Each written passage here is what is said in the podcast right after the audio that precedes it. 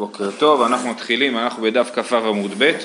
אה, אתמול דיברנו על, ה, על ה, מתי הכהנים נושאים את כפיהם, אני רק רוצה לתקן משהו שאמרתי אתמול, אתמול אמרתי שבחוץ לארץ כהנים לא נושאים כפיהם, אז אה, קיבלתי שיחת טלפון, סתם, שאשכנזים, אה, אשכנזים נהגו באמת בחוץ לארץ ועד היום לא נושאים כפיהם חוץ מבימים טובים, במוסף בעיקר. אה, והספרדים אה, כן, כן נושאים כפיים בחוץ לארץ, וכמו שאמרתי בארץ אה, השתלט המנהג, השתלט המנהג שכן נושאים כפיים בכל יום, אבל בצפון, אמרו לי ביוקנעם, בחיפה, בכל מיני מקומות בצפון, כן יש מקומות עדיין, אלה שעדיין מחזיקים את המנהג, אשכנזים, כמו שאמרתי, לא נושאים כפיהם אלא בימים טובים. טוב, עכשיו הסברנו למה לא נושאים כפיהם, למה כן נושאים כפיים בתעניות, במנחה ובנעילה, כי אנחנו חוששים לשכרות, וכל השנה יש אה, חשש לשכרות ולכן לא נושאים כפיים במנחה ובנעילה, ו, אה, אה, ובתעניות אין, אין חשש כזה, הסברנו שרבי, יש לנו שלוש שיטות תנאים, רבי מאיר אומר שנושאים כפיים במנחה ובנעילה, וזה השיטה שכתובה במשנה. רבי יהודה אומר שלא, שכל השנה לא נושאים כפיים במנחה ובנעילה גם בתעניות, ורבי יוסי אמר במנחה לא נושאים כפיים ובנעילה כן נושאים כפיים. והגענו לשורה, האחרון, לשורה, אני יודע, שישית מלמטה, משהו כזה, שביעית. רק להבין, נעילה, מתי יש חוץ מיום כיפור? בתעניות יש. בתעניות אה, לא שגוז... נכון, בתעניות שגוזרים על הציבור של גשמים נגיד, אז יש, כן. יש נעילה, כן. בכל ה-16? אה, שאלה טובה. היה על זה מחלוקת לדעתי. בחלקה, כן, כן, בחלקה. או מחלוקת, זה תמיד תשובה טובה.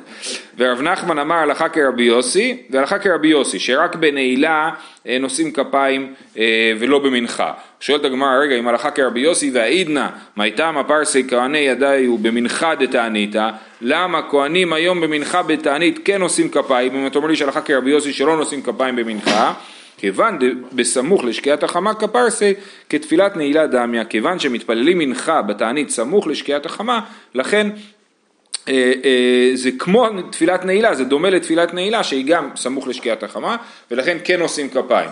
לכן להלכה ביום כיפור איך אנחנו נוהגים? שבמנחה לא נושאים כפיים ובנעילה כן נושאים כפיים. כשהמנחה רחוקה כאילו מהשקיעה אז לא נושאים כפיים. וכשהמנחה צמודה לשקיעה אז כן נושאים כפיים, אה, בתעניות כן מקובל שכהנים נושאים כפיים במנחה. אה, דכולי עלמא מיעט שיכור אסור בנשיאת כפיים, מנעני מילי. טוב, בכלל מאיפה בא הרעיון שאנחנו חוששים ששיכור יישא כפיו, אה, מה הבעיה בזה? שיכור אסור בנשיאת כפיים מנעני מילי. אמר ביהושע בן לוי משום בר כפרה, למה נסמכה פרשת כהן מברך לפרשת נזיר? לומר מה נזיר אסור ביין, אף כהן מברך אסור ביין. אז איפה כתוב ברכת כהנים בתורה? באיזה פרשת שבוע?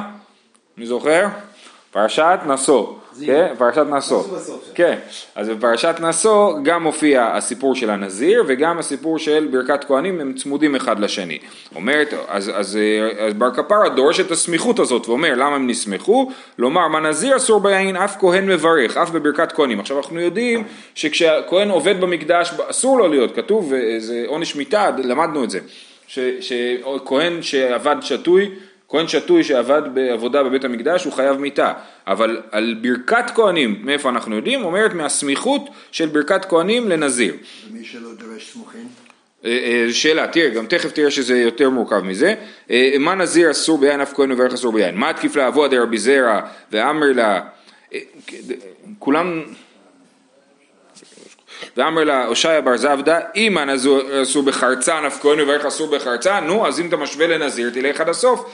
לנזיר לא אסור רק יין אסור אפילו ענבים. אז תגיד שאם כהן אכל ענבים אסור לו לשאת כפיו? אמר רבי יצחק אמר קרא לשרתו ולברך בשמו. מה משרת? מותר בחרצן? אף כהן מברך מותר בחרצן כן, שמש, אה, אה, על שירות, כמו שאמרתי, על עבודה בבית המקדש, אפילו בעבודה בבית המקדש לכהן מותר לאכול ענבים וחרצנים, כן? אז, אז, אז, אז ודאי שגם כהן שמברך מותר בחרצן. אז בעצם ההשוואה היא השוואה כפולה, השוואה לנזיר והשוואה לכהן אה, משרת. היא מה משרת בעל מום לא, סליחה, אף כהן מברך בעל מום לא, אם אתה משווה ל, ל, לשירות, אז תגיד שכהן שיש לו מום לא יכול לברך ברכת כהנים, וזה לא נכון. אה, את אומרת הגמרא, היתקשה נזיר. לא, זה מהשוואה לנזיר אני לומד שמותר, כמו שנזיר בעל מום, יכול להיות נזיר בעל מום, אז גם כהן מברך יכול להיות בעל מום. ומאי חזית דמקשת לכולה קיש לחומרה, למה אתה מקיש לכולה? תקיש לחומרה, תקיש לנזיר שאסור חרצנים ולכהן משרת שאסור בעלמום, במקום זה אתה עושה הפוך, אתה מקיש לנזיר שמותר בעלמום ולכהן משרת שמותר חרצנים. תשובה, אסמכתא נינו מדרבנן ולכולה. כל הסיפור הזה זה אסמכתא אה, אה, שכהן יוצא לכאורה שכהן אסור אה, לשאת כפיו כשהוא שתוי, זה מדרבנן, כן? ולכן זה דרשות שהן באות רק להסמיך את הדין דרבנן על, על התורה ולא, ולכן השאלה היא לא שאלה, כי החלטנו שכהן מברך אסור לו לשתות, ועכשיו באנו להדביק את זה לתורה, זה לא שאתה אומר לי למה אתה דורש ככה תדרוש אחרת. זה מדרבנן שאסור לו לשאת כפיים? אז למה זה שתוי. אה, להיכנס למקדש? זה, כי זה כתוב, אה, אה, כתוב שם ב... נו, אחרי, אה, בפרשת שמיני, אחרי שמתו בני אה, נדב ואביהו. ואכן אומרים שהם היו שטויי יין שהם אה, אה, מתו. אה, מה יקרא מה? סליחה, אה, אלו הן מעמדות, כן, המשנה אמרה אלו הן מעמדות, לפי שנאמר צו את בני ישראל וכולי. אה, צו את בני ישראל קורבני לחמי לישי. מה, מה, מה, מה זאת אומרת? אלו הן מעמדות לפי שנאמר. איך זה עונה לשאלה אלו הן מעמדות? כן, לכן הגמרא אומרת, מייקה אמר. תשובה אחי כאמר, אלו הן מעמדות, ומה טעם תקנו מעמדות, כן? הגמרא אומרת שבעצם המשנה עונה לשאלה למה תקנו מעמדות, ולא רק מה הם המעמדות. לפי שנאמר, צו בני ישראל ואמרת עליהם את קורבני לחמי לישי. ריח נכוחי תשמרו להקריב לי במועדו. האח קורבנו של אדם קרב והוא עונה על גביו. צו את בני ישראל, בני ישראל מקריבים את הקורבן. אז איך זה יכול להיות שמקריבים את הקורבן בלי שהם נמצאים שם? התקינו נביאים הראשונים 24 משמרות, על כל משמר ומשמר היה מעמד בירושלים של כהנים ושל לוויים ושל ישראלים. הגיע הזמן משמר, לעלות, אה, כן, אז יש לנו 24 משמרות של כהונה, כמו שאמרנו, ועל כל משמר ומשמר היה מעמד בירושלים של כהנים ושל לוויים ושל ישראלים, אז זה קצת מה, ש, מה שאתמול שלמה אמר, שהמעמד של אה, אה, שחלק מהסיפור זה בירושלים וחלק ב, ב, בשאר הארץ, נכון? תכף נראה את זה. אומר, הגיע הזמן משמר לעלות, כהנים ולוויים עולים לירושלים. רק הכהנים והלוויים ולא ישראל, כן? תנו רבנן 24 משמרות בארץ ישראל, ושת, סליחה, זהו. אה, אה, אז, אז בעצם יש לנו פה אה, מעמדות ומשמרות, ולא ברור היחס ביניהם, כן? בין המעמדות למשמרות.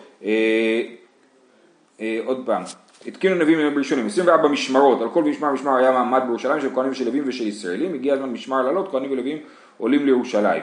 אז יש לנו כפילות, מצד אחד כתוב שיש מעמד בירושלים של כהנים ושל לווים ושל ישראלים, וחוץ מזה הגיע הזמן משמר לעלות, כהנים ולווים עולים לירושלים, אבל המש... הישראלים לא עולים, כן? אז המשמר זה, אה, אה,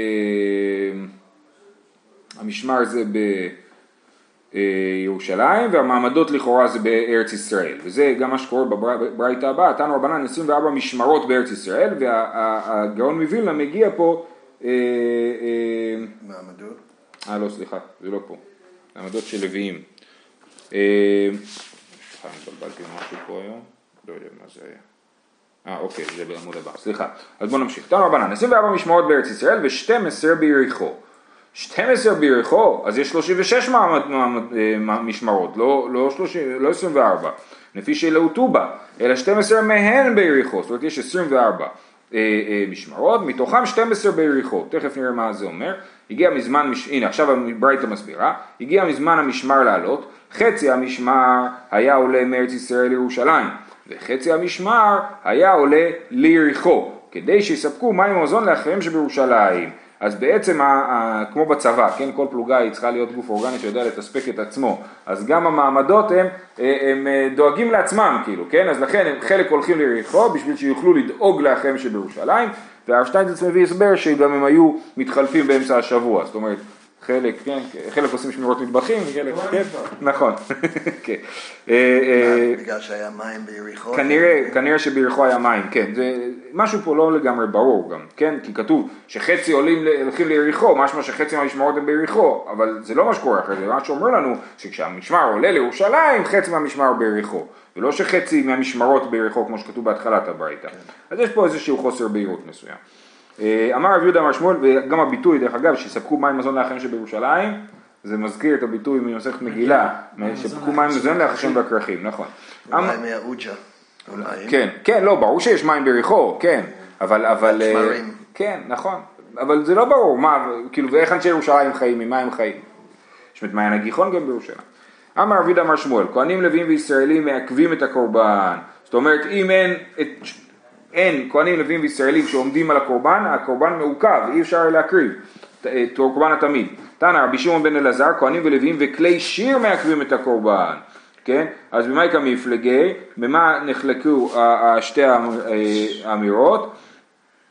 אה, במאי כמפלגי, מר סבר עיקר שירה בפה ומר סבר עיקר שירה בכלי, כן? אז יש השיטה שחושבת שעיקר שירה בפה אומרת הלוויים מעכבים את הקורבן אבל הכלי שיר לא כי עיקר השירה היא בפה אבל יש מי שחושב שעיקר השירה היא בכלי, כבר ראינו את המחלוקת הזאת במסכת סוכה, אה, עיקר השירה היא בכלי ולכן בלי כלים אי אפשר לנגן ואם אי אפשר לנגן אז, אה, אז אי אפשר להקריא את הקורבן, כן? ולמדנו במסכת ראש השנה כמה שזה, ביצה סליחה, כמה שזה קריטי השיר, אם מתבלבלים בשיר זה סיבה לשנות את כל ה...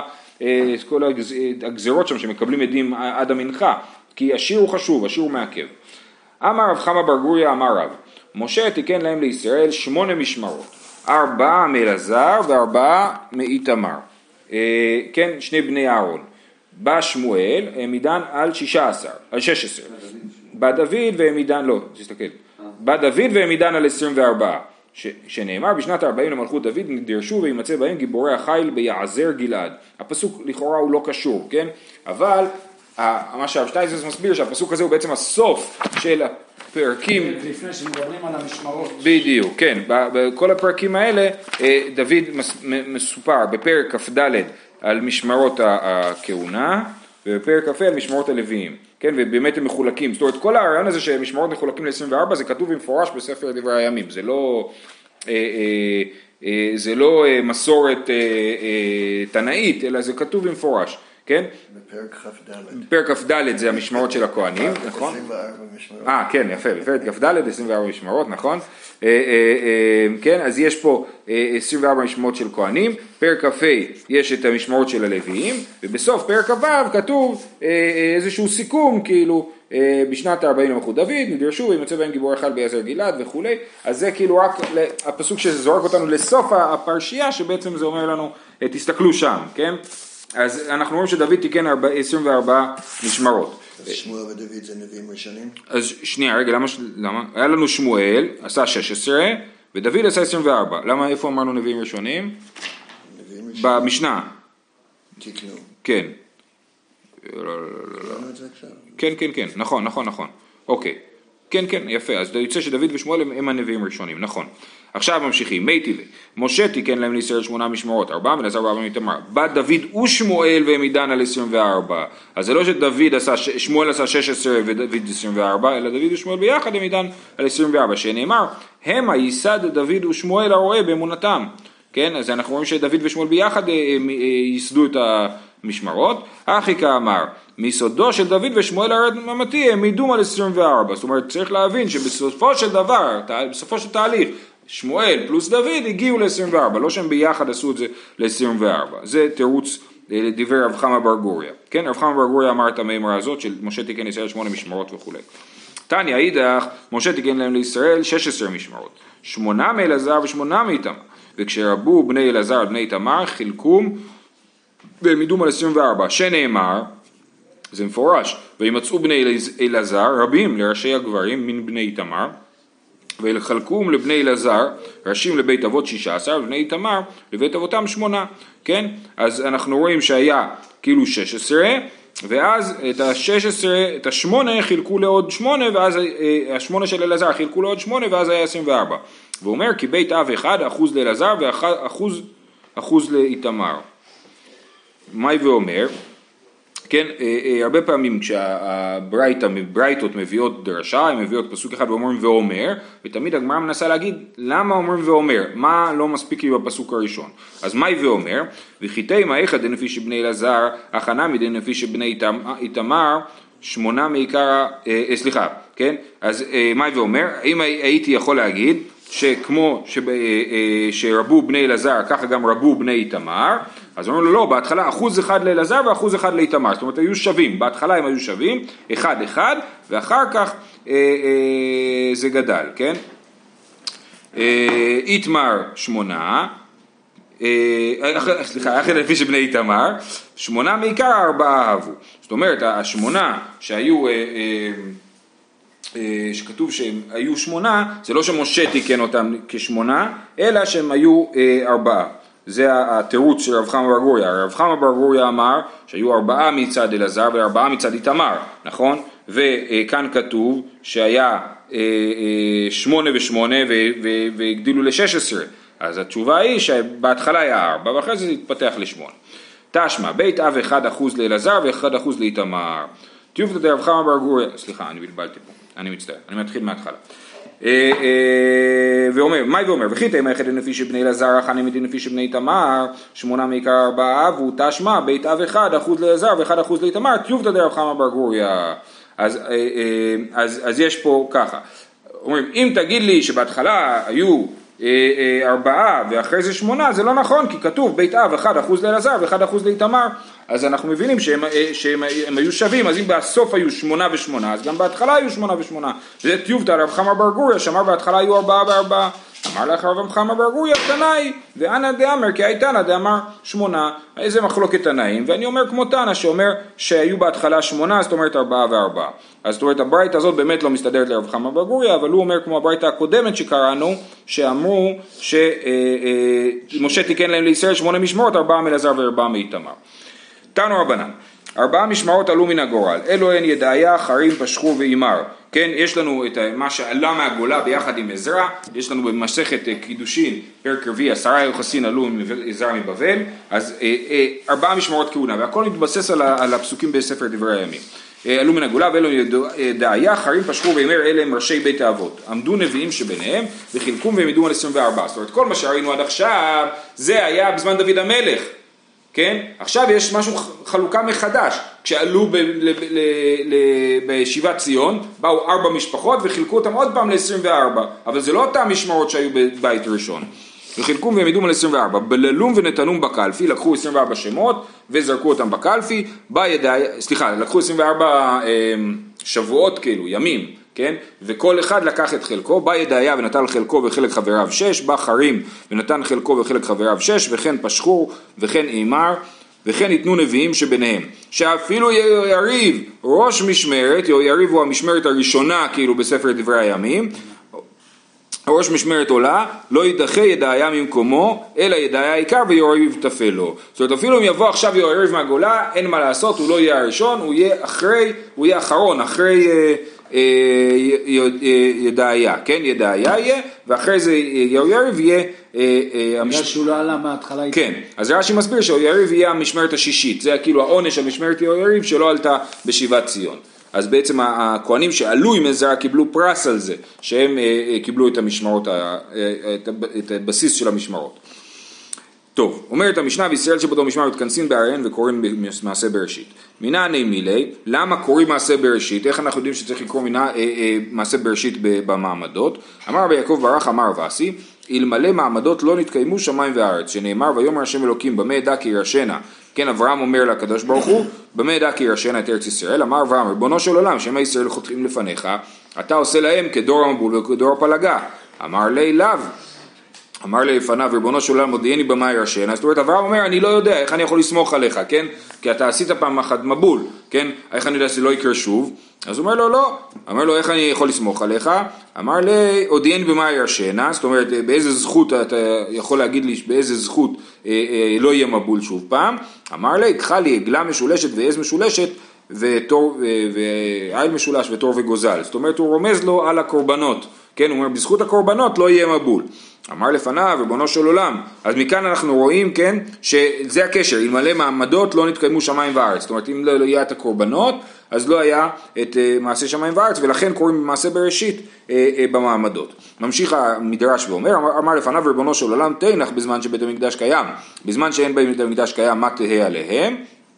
כן, כשאין בית מקדש ואברהם יודע שלא יהיה בית מקדש אז מה, אה, מה יהיה אז? אמר לו כבר תיקנתי להם סדר קורבנות בזמן שקוראים בהם לפניי מעלה אני עליהם כאילו הקריבום לפניי ואני מוחה להם על כל עוונותיהם זאת אומרת אם קוראים בתורה את דיני הקורבנות אז זה אה, מעלה אני עליהם כאילו הקריבום לפניי ואני מוחה להם על כל עוונותיהם איך יודעים אנשי מעמדות? לא הבנתי. יודעים שצריך קורבנות, למה יודעים שצריך מעמדות? כן, אז אני חושב ש, שהאמירה היא שאם הקורבנות לא נתקיימו, לא נתקיימו שמיים וארץ, כן? ובשביל זה אנשי המעמד שהם כאילו האחראים על הקורבנות באותו שבוע, קוראים את זה ומבינים את משמעות מעשיהם, כאילו, המשמעות של מה שהם עושים זה בעצם לקיים את השמיים ואת הארץ. תנו רבנן, אנשי משמר היו מתפללים על קורבן אחיהם שהתקבל ברצון, ואנשי מעמד מתכנסים לבית הכנסת, זה מה שהתכוונתי מקודם, כן? שהגאון מווילנה פה אומר שצריך לגרוס הפוך, אנשי מעמד היו מתפללים על קורבן אחיהם שהתקבל ברצון, ואנשי משמר מתכנסים לבית הכנסת ויושבים.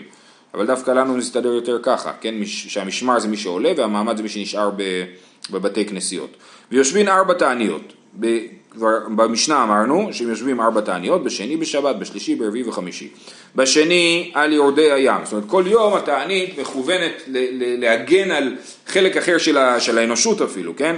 בשני על יורדי הים, שלא יקרה להם כלום. בשלישי על הולכי מדברות. ברביעי על אסכרה, שלא תיפול בתינוק, על התינוקות, זה מחלה כזאת, מחלה של חנק, שהתינוקות לא ימותו. קשה שבכולם אסכרה. כן.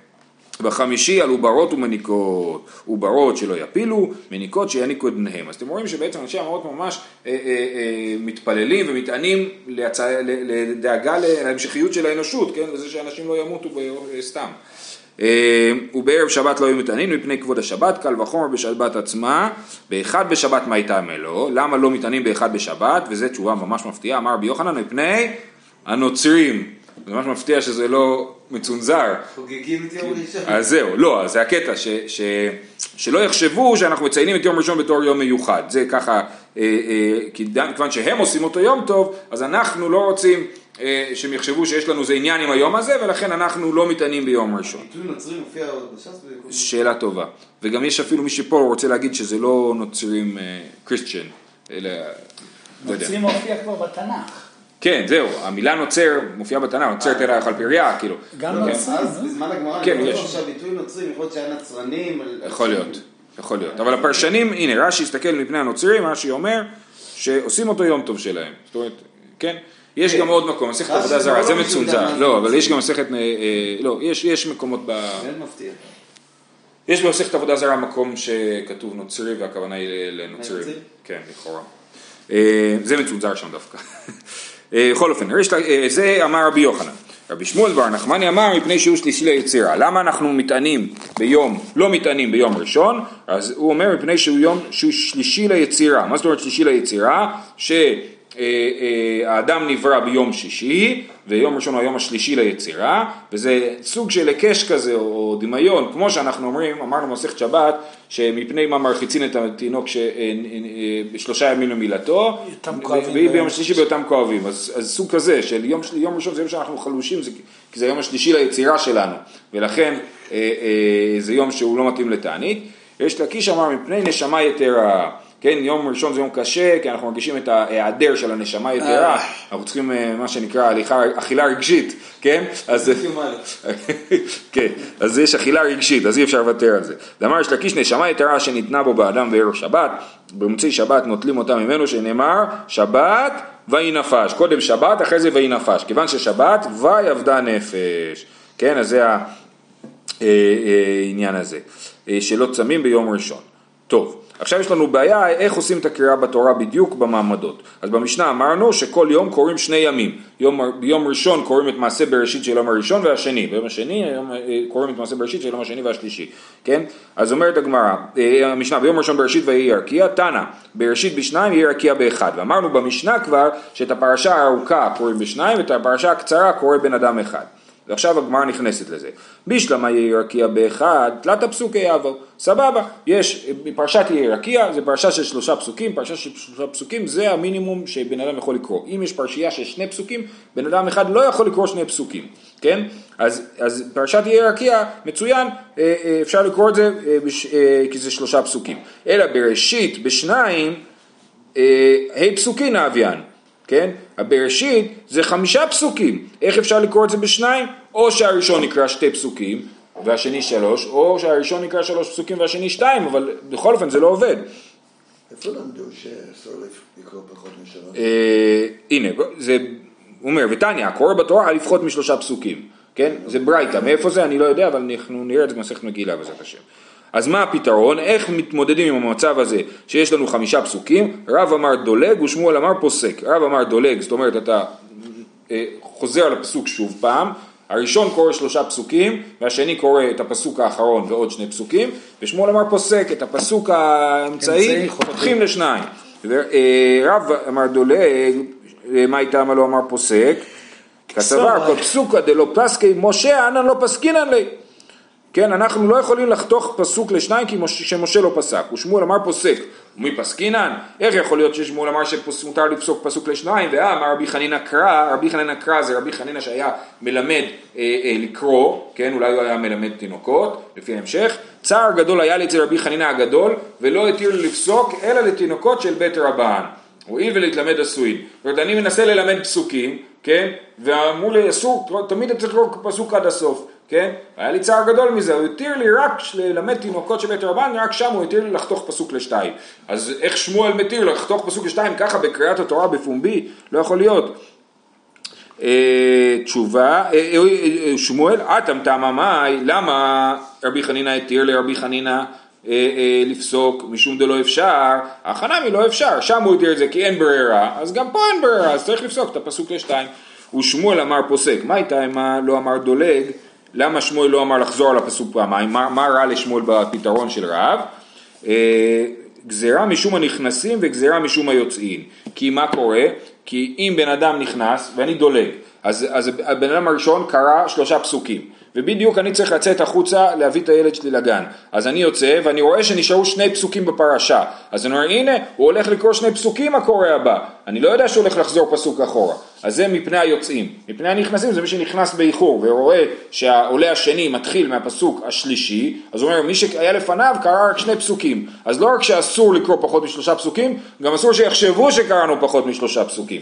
כן? אז גזירה משום הנכנסים וגזירה משום היוצאים, ולכן אה, שמואל מעדיף את הפתרון של פוסק ולא את הפתרון של דולג.